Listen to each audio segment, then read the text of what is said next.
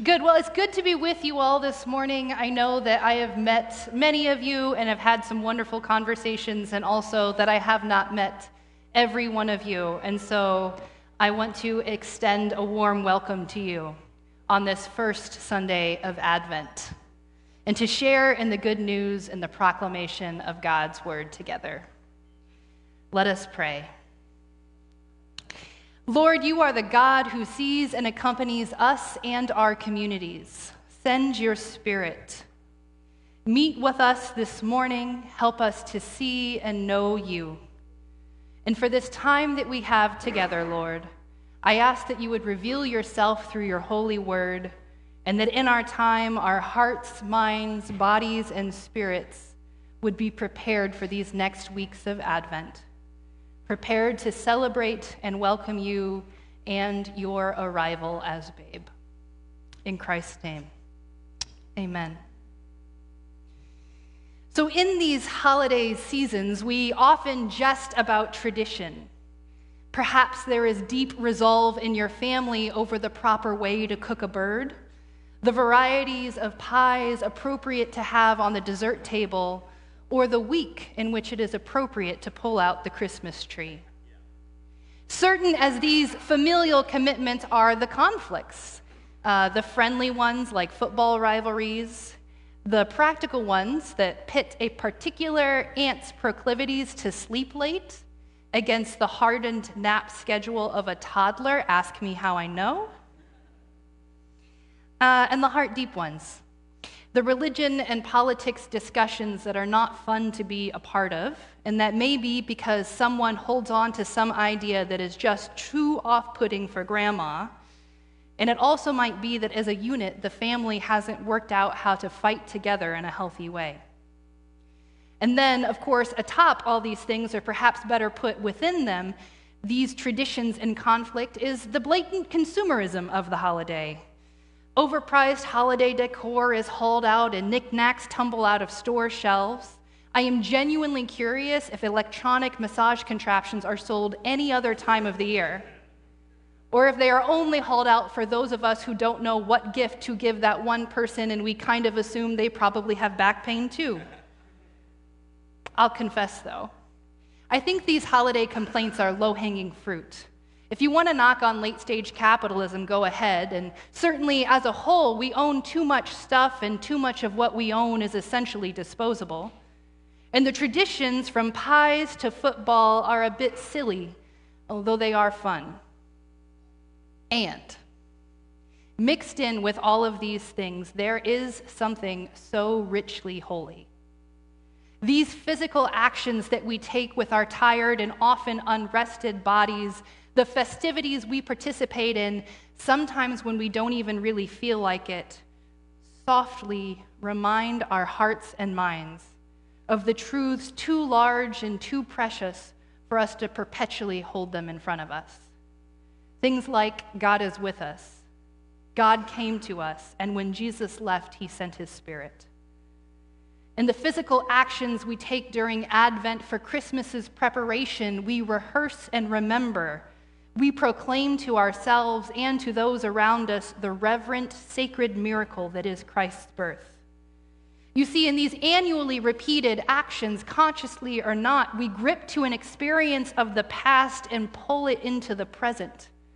If that wasn't the case, then tell me why the decision to hang the lights vertically on the tree this year instead of going around was a significant topic of discussion in my house. It's tradition, which are words that I can't even say without the booming papa voice from Fiddler on the Roof ringing in my head. Tradition yoked with sweet childhood memories and time spent with family. And like the messy box of string lights themselves, that tradition is tangled up in the story and hymns of Jesus' birth, and they help us remember. This morning's text is an Advent text, though I will confess that it makes no mention of the coming babe. There are no angels nor trips to Bethlehem. Rather, we are turning back to the Old Testament to the prophet Isaiah, who indeed does record marvelous passages foretelling the coming birth of Jesus. But we're not reading those this week either. Instead, we're placing ourselves right in the middle of a lament in Isaiah 64, very near the end of Isaiah. The text originates with the Israelite community after a period of exile and the destruction of the temple. This Judean community is living under the rule of the Persian Empire. Earlier texts in the book of Isaiah burst with words of extravagant hope. After the aching loss and geographical movement from and then for this remnant back to Jerusalem, the community holds hope for the restoration of land and temple and king. But that is not where we are today. Not even close. Let's turn to the text. Oh, that you would tear open the heavens and come down, so that the mountains would quake at your presence.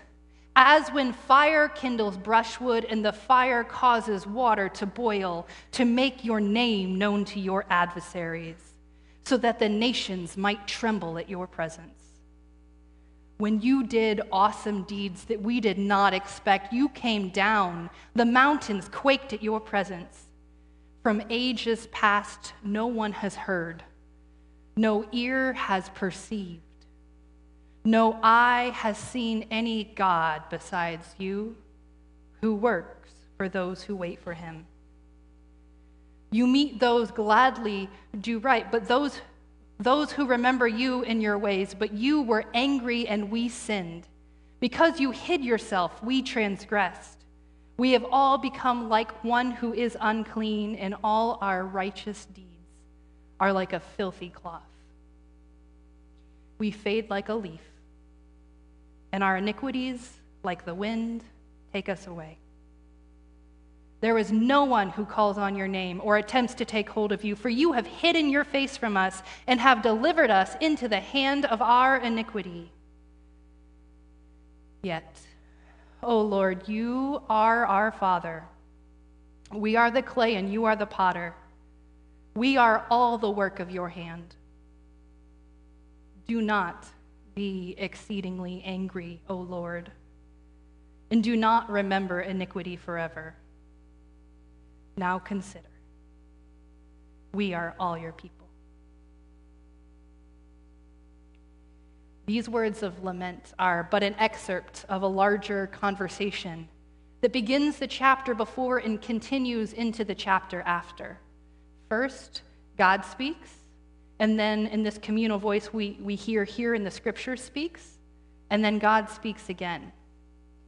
This petition is a kind of historical reminiscence. God, remember what you did? It was strong and it was mighty, and we need it again. This sort of rhythm is interspersed throughout the text. Oh, that you would tear open the heavens and come down so that the mountains would quake at your presence. This is a reference to Mount Sinai. God, Moses met with God on the mountain. The Israelites gathered at the foot of the mountain. The book of Exodus tells us that Mount Sinai was wrapped in smoke because the Lord had descended on it in fire. The smoke went up like the smoke of a kiln, while the whole mountain shook violently. This is where Moses spoke to God, and God gave the Israelites the Ten Commandments.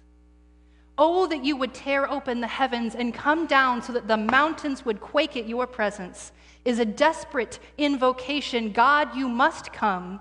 You must come with your power as you did before. In verse 3, when you did awesome deeds that we did not expect, is calling on this memory and also others held as treasured lore within the Israelite communities, repeated to educate the young, remind the old, and hold leaders to account. This kind of call happens because of a present need, an urgent need. In the context of the ancient peoples who originally held these sacred words, our post exilic Judean community, this recalling of the past is a source of comfort that God is still there. God is still capable because it doesn't feel that way. Hope is sturdy And it's not because the desperate people who hold on to it with all of their being are unwavering, patient, and full of confidence that everything will work out just fine. It's because hope's foundations have nothing to do with the present circumstances. More than the present circumstances, more than the future we long for, hope turns our head back to the past. It's based on who we know God is and what has already been accomplished. In this way, there is a very special relationship between hope and memory and the intentional recall of that memory. It's grounding. A few years back, I found myself in a rather precarious situation of needing to quickly quit a well paying job. At that same time, I was in the world's most inexpensive apartment, of which I was a very happy resident, and it was being sold. And a romantic relationship abruptly ended. This left me very nearly homeless awfully close to totally broke, alone, and without plans. Many imagined futures, both professionally and personally, were gone at the same time, and they really couldn't ever come back. I experienced those months as profoundly disorienting. I remember getting lost driving to my own home because I couldn't remember where to turn. I lacked all creativity and struggled to complete basic tasks. My two primary forms of comfort were, and this will reveal a little bit about the very particular kind of nerd that I am, but I was comforted by lectures in my systematic theology class, and I was comforted by the hours spent in silent prayer on my bed each night. I couldn't really move. I don't think I said much, and I don't think God said much, but we sat there together. When it came to trying to make sense of things and finding a way forward, I struggled because, recall, the wind had been entirely knocked out of me, and I was completely lacking in creativity. Things I once felt confident of no longer seemed true, and I had no center of gravity. I don't really know how, but somewhere along the way, I reasoned that it would be grounding to repeat things that I did know were true. And the first item on that list was that God loved other people. I could see that. And somehow, from that, it seemed to make sense to me that if God loved other people, God probably loved me too even though it didn't feel that way. I continued in this fashion to, I don't know, eight or nine other declarations, each derived from the statement above it, and the ever so gentle memory that seemed to reawaken in this practice. Once the list was complete, I held to it and included it in my prayers every night. I prayed them verbatim so many times in a row that I told God at one point I could no longer repeat them. Now, I'll be honest, my journey out of that awful place had a few more steps to it, and more than one encounter that I would consider supernatural. And I will also say, all of it came back to those hours of quiet prayer and the 10 truths I rehearsed, which were based on what I observed and remembered about who God was.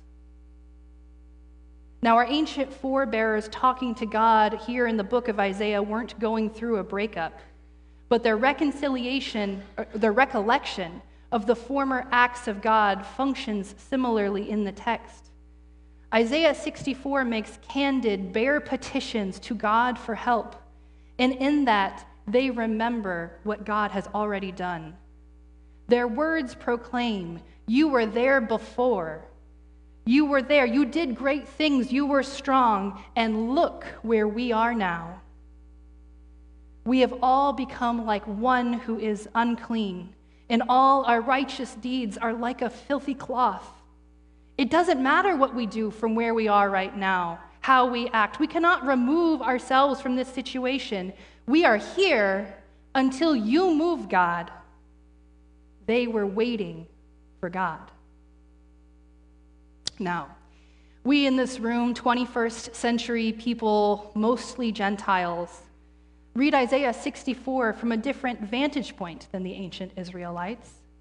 Now, we, we read it as an empathetic, listening ear to their call to God for help and their remembrance of God's faithfulness, the vulnerability in their petitions, and the strength of their call to God to come. This is right and appropriate. They held to hope shaped by memory, and so do we. And also, in Advent, there is an invitation for us in this room to understand what this lament means in the context of the biblical narrative we hold to as Christians. It is surely one of hope and memory, waiting and anticipation, though it is also a hope with a longer and slightly different arc than that of the text's first recipients. Today's reading is from Isaiah 64. Consider where this is in the larger story of Scripture.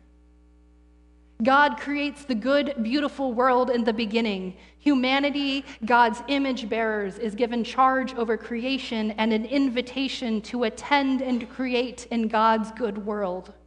And then, over and over again, humanity turns inward and against God, against each other and against creation. Darkness looms o'erhead, and rather than abandoning us and the rest of creation in God's love, God sets a trajectory of rescue. He comes to his servant Abram, names him Abraham, promises descendants as numerous as the stars, and establishes a covenant.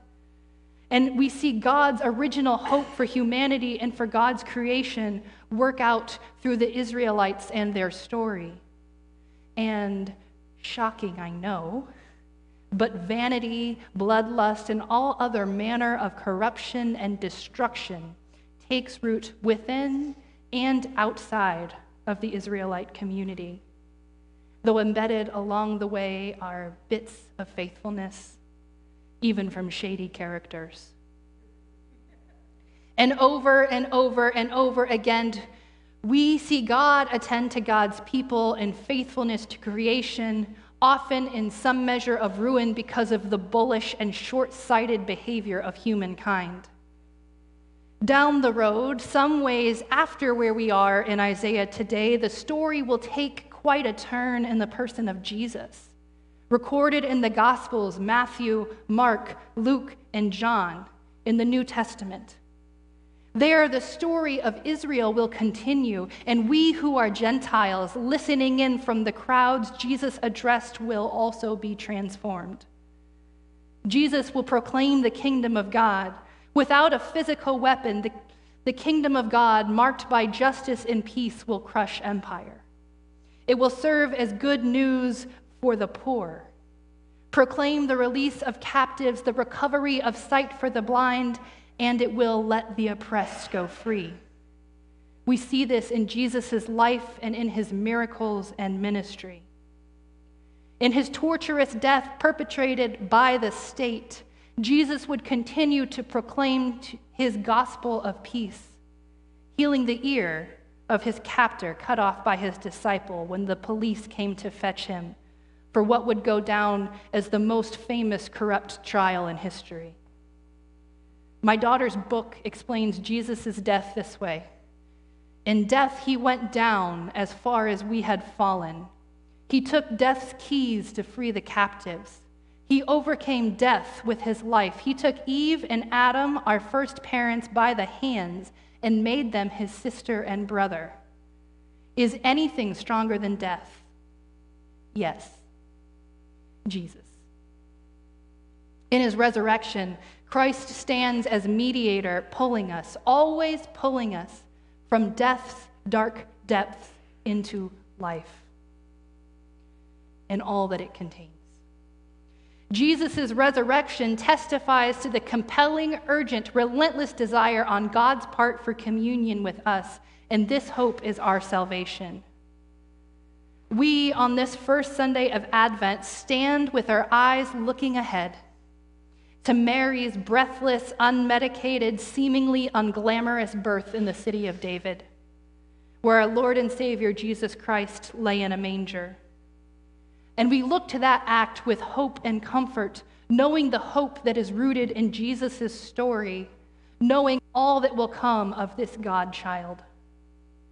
And yet, even with more pieces of the puzzle, even with more faithfulness to recount, so much uh, more for our hope to be based on, we sit in our seats today with knowledge of wars I drove home this week, and for a moment, I was certain that my car stopped at a red light, was lined up square in the middle of a gunfight, and I had no place to go. I got out of that okay, but our physical safety and that of our neighbor is not to be taken for granted. At the same time, I talked to leaders and board members and executive directors looking to respond with generosity and kindness to systemic and structural problems. Plagues like generational poverty, lack of access to education, lack of health care, things that keep our communities from flourishing. And not only are those needs overwhelming, each of them is connected to real individuals and communities. But the resources to respond to them aren't always in the right places. And when that happens, critical needs go unmet. And then bringing it home, there are stories like the one I shared earlier, our own lives and the plans we have for them. What happened when they come crashing down? Unresolving conflict in our homes, financial challenges, addictions. The last time I preached was almost exactly one year ago. My father in law struggled something fierce to get into the building that day. It was cold and icy. He left as soon as the sermon was over to go to the hospital. And he died on Christmas Eve.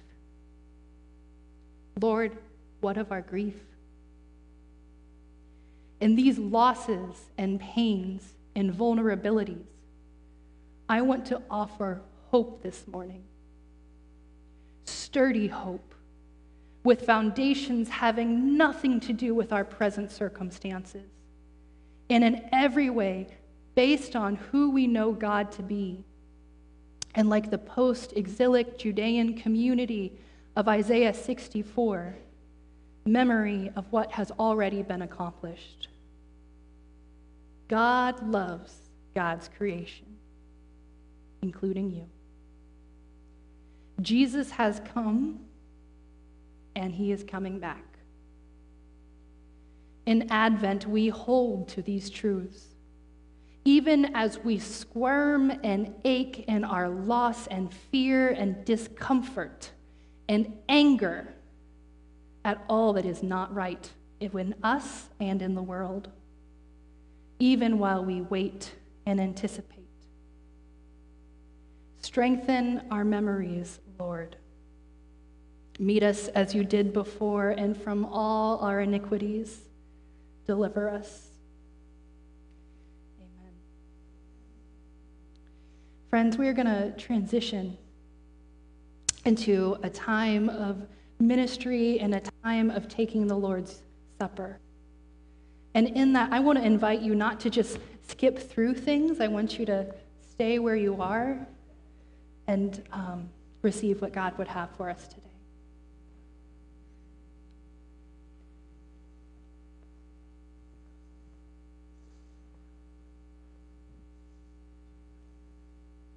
We now turn towards the Eucharist, which is a Greek word that means thanksgiving. So I want to give you just a moment to let your heart settle and just take a moment of silence to call to mind something for which you are thankful.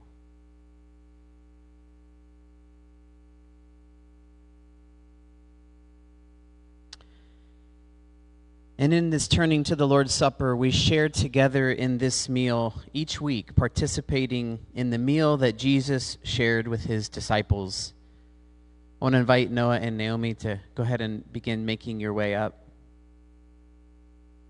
We are here because Jesus extends to us an invitation. Strangers and friends, believers and doubters, the certain and the curious. It is always in a mixed company that Jesus gathers and invites to his table, where in bread and cup he meets us, and through him, we who are different are joined together in one body. We invite you to come to this meal not because you understand, but because you are understood. Come not because of how you feel, but because God has food for you. Come not because you feel deserving, but because Jesus invites you and welcomes you just as you are. The scriptures invite us to examine ourselves before coming to this table. We become aware of our faults so that we can receive grace in our time of need, which is always. And we confess so that we can partner with God for our healing. And so, the way that we do that here is that we sing the song of confession. So, I invite you to stand and to sing the confession.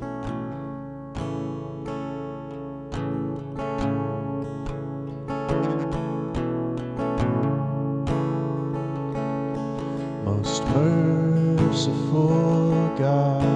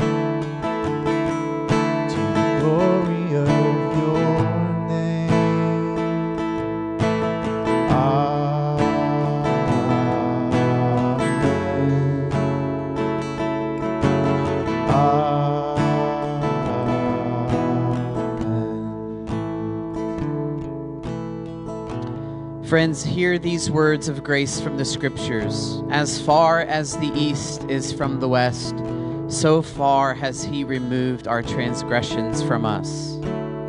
And as we share in this story, I invite you to place yourself at Jesus' table. Imagine Jesus is the host of you this morning.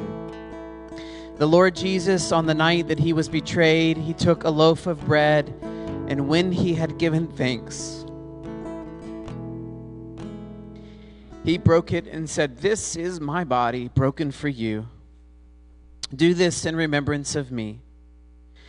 In the same way, he took the cup also after supper, saying, This cup is the new covenant in my blood, poured out for you and for the many for the forgiveness of sins. Do this as often as you drink it in remembrance of me. For as often as you eat this bread and drink this cup, you proclaim the Lord's death until he comes again. I invite you to pray with me. Send now your Spirit among us. Come with your presence, Lord, in this bread and in this cup, that as we come forward and present ourselves to you as living sacrifices, we may taste and see your goodness, be united in your love, and become one body, your hands and feet in this world. In Christ's name, amen. As you come forward, we also invite you to receive prayer. So if you are trained to pray here in this church, uh, please begin making your way around the edges to offer hospitality to those who need prayer. And as you come forward, you can stay up to receive prayer. Uh, we believe also that sometimes God wants to speak through us in this community to the community or to one another. And so, if you feel, uh, you know, a prophetic word rising up in you, please come and, and talk to me. Would love to have you share that with me, and then we can discern together whether that is to be shared more broadly. Uh, here at Central Vineyard, we have an open table, which means that uh, everyone is welcome, and we would expect that the presence of God could meet you, uh, even if you find yourself curious this morning about whether you actually want to follow Jesus. And by the way, if that is you, I actually have a sense that there's one or two of you that you're just wondering, do I want to stay in on this Jesus story? And if that is you, we would invite you uh, to, with full abandonment, uh, give your life to Jesus this morning. Uh, you will not regret it. I'd be happy to pray with you this morning. Uh, the bread is gluten free. We enjoy this meal by coming by coming forward and dipping the bread into the cup and then taking the bread as you return to your seat. Come and eat, friends.